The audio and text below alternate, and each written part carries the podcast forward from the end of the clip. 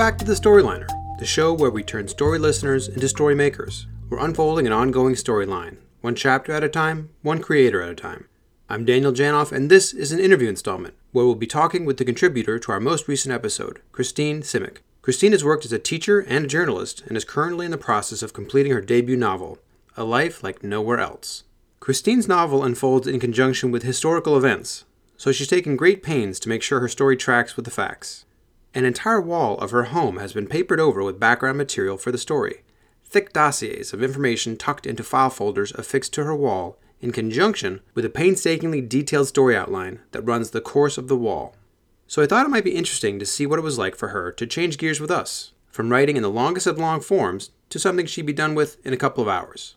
When she was done with her submission, we sat down to talk a bit about the novel she's working on, the perils of feedback, and the impact of working with an editor. So, Christine, Yes. thanks for being with me today. Um, Happy to be here. yeah. So you've done some journalism, some nonfiction. Um, you know, you've also done teaching, um, and you're working on sort of your, I mean, poetry too. And you're working on, uh, as I understand it, your first capital N novel. Mm-hmm. Um, one of my least favorite questions, is, but there is really no substitute for. What what is it about? It's about what is it about? If you if you don't mind, sort uh, of crun- crunching it uh, down. Uh, right. The main character in the story is a woman trying to figure out who she is, which I feel like almost every piece of writing you can make be about that, right? It's why we're wandering this planet, I think, together and alone at times. And so she kind of leaves her life behind and goes and lives in Provincetown, Massachusetts for a summer.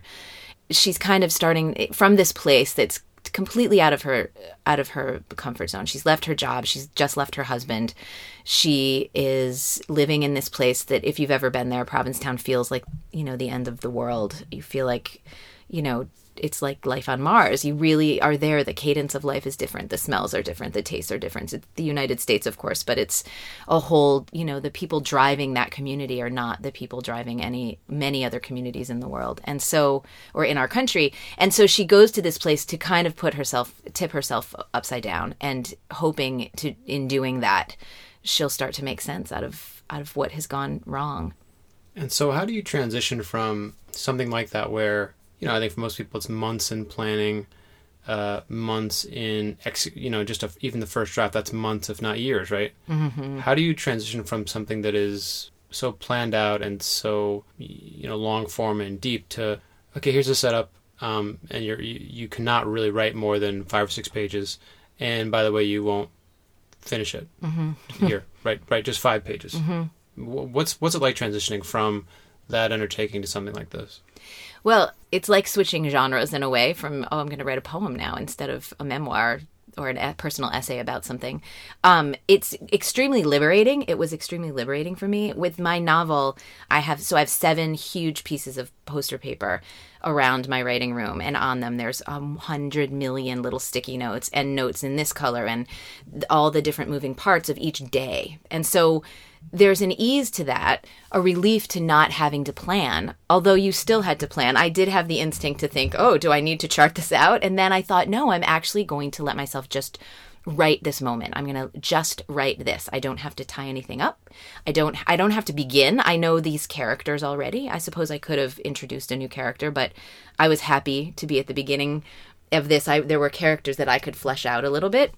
It was like instead of being given, I have a 13 year old who used to play with Legos obsessively, and you'd get like a big box of Legos that you have to put something together with, and or you buy a kit. And this is a little in the little in a little way a kit. So there aren't directions to follow, but certainly when you have the pieces all there in front of you, there was a freedom to write because I didn't have to think of a character's name and all the that I mean I can't tell you how long it took me to get my character's name and all the reasons that that's her name and the way it's spelled it's spelled and those were all done for me already and so I could really walk with this character through this scene or a couple of scenes that I wrote with her and not and be freed every bit that I've gotten back from the writer, there's something. There's sort of one thing in each chapter or section or pie piece that um, I've just absolutely loved.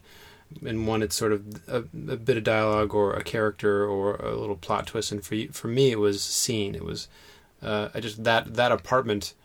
It's just it's it just oozes ominous. You know, it's that it's that yeah. You know, when in, if it was a if it was a movie or a TV, it would sort of the camera would track over the space, and you'd know, oh shit, either a horrible th- crime was committed here or it's about to be committed, and I'm already sort of putting my hand to my eyes because it just had that ominous thing. And what was interesting was, you know, you, and you didn't sort of explain what it was, and, and we're not talking as we're doing these chapters, not talking No. like sharing notes, like it's gonna be Right. this is where she stole the or killed the whatever. Right. It's, it's all.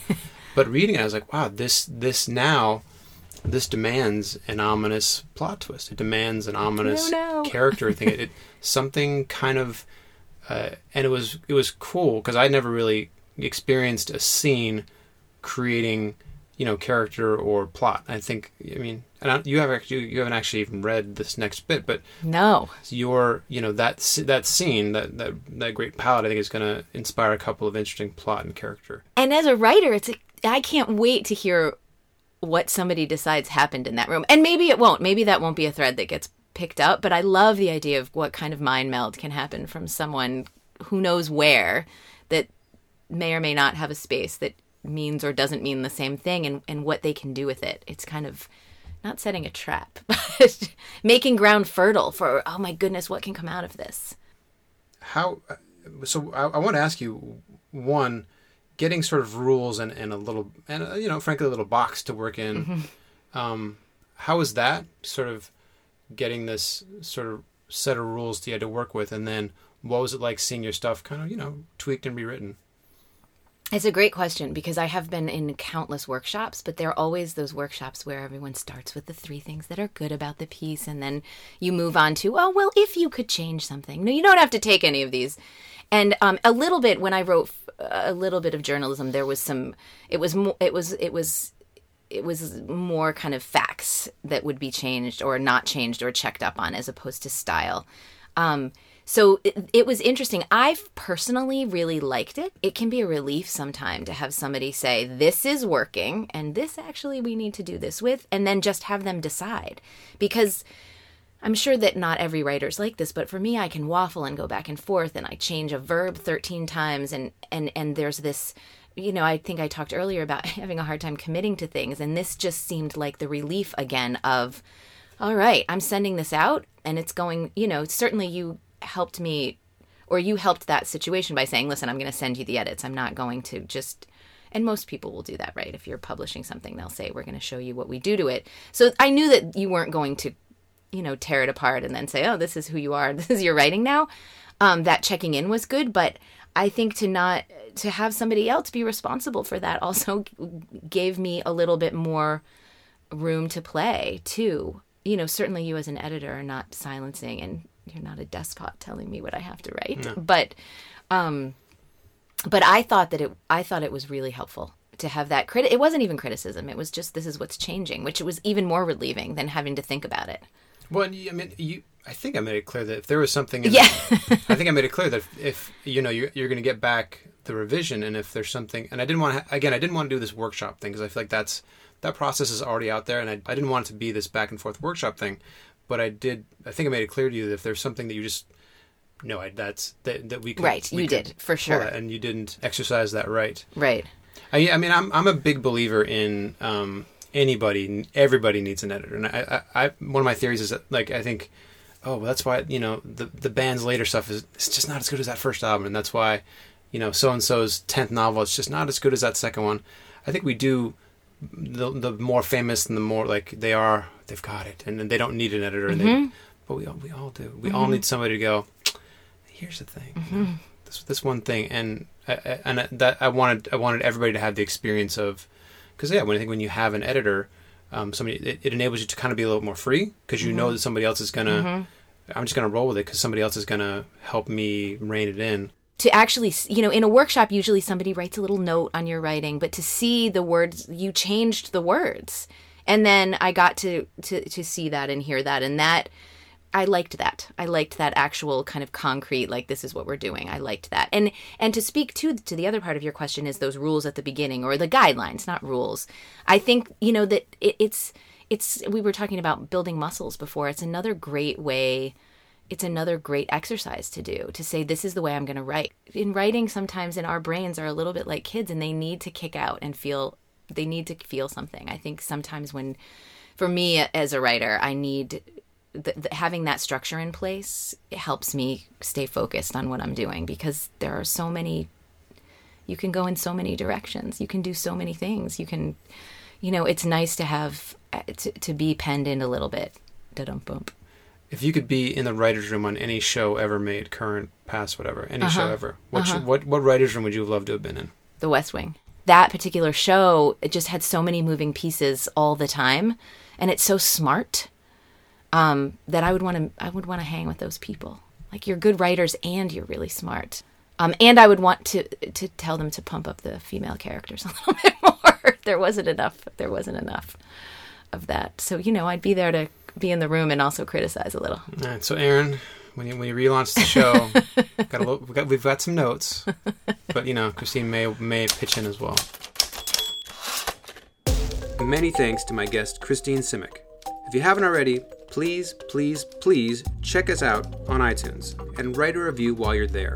Both help the show enormously. If you write a review, you're a good person. Simple as that. Be sure to check out our next episode coming soon, created with a submission from journalist and culture writer Melissa Locker. For more about our show, visit thestoryliner.com, where you can leave feedback, follow us on Twitter and Instagram, stream episodes, and submit a few pages for our latest episode. Thanks for listening, and we look forward to your submission. Our music and sound design was composed by Stefan Boublil. Logo and site were designed by The Apartment. This episode was brought to you by Squarespace. Look like an expert right from the start by making your website a Squarespace. Its award winning templates are the most beautiful way to present your ideas online. Stand out with a professional website, portfolio, or online store. Squarespace. Make your next move, make your next website.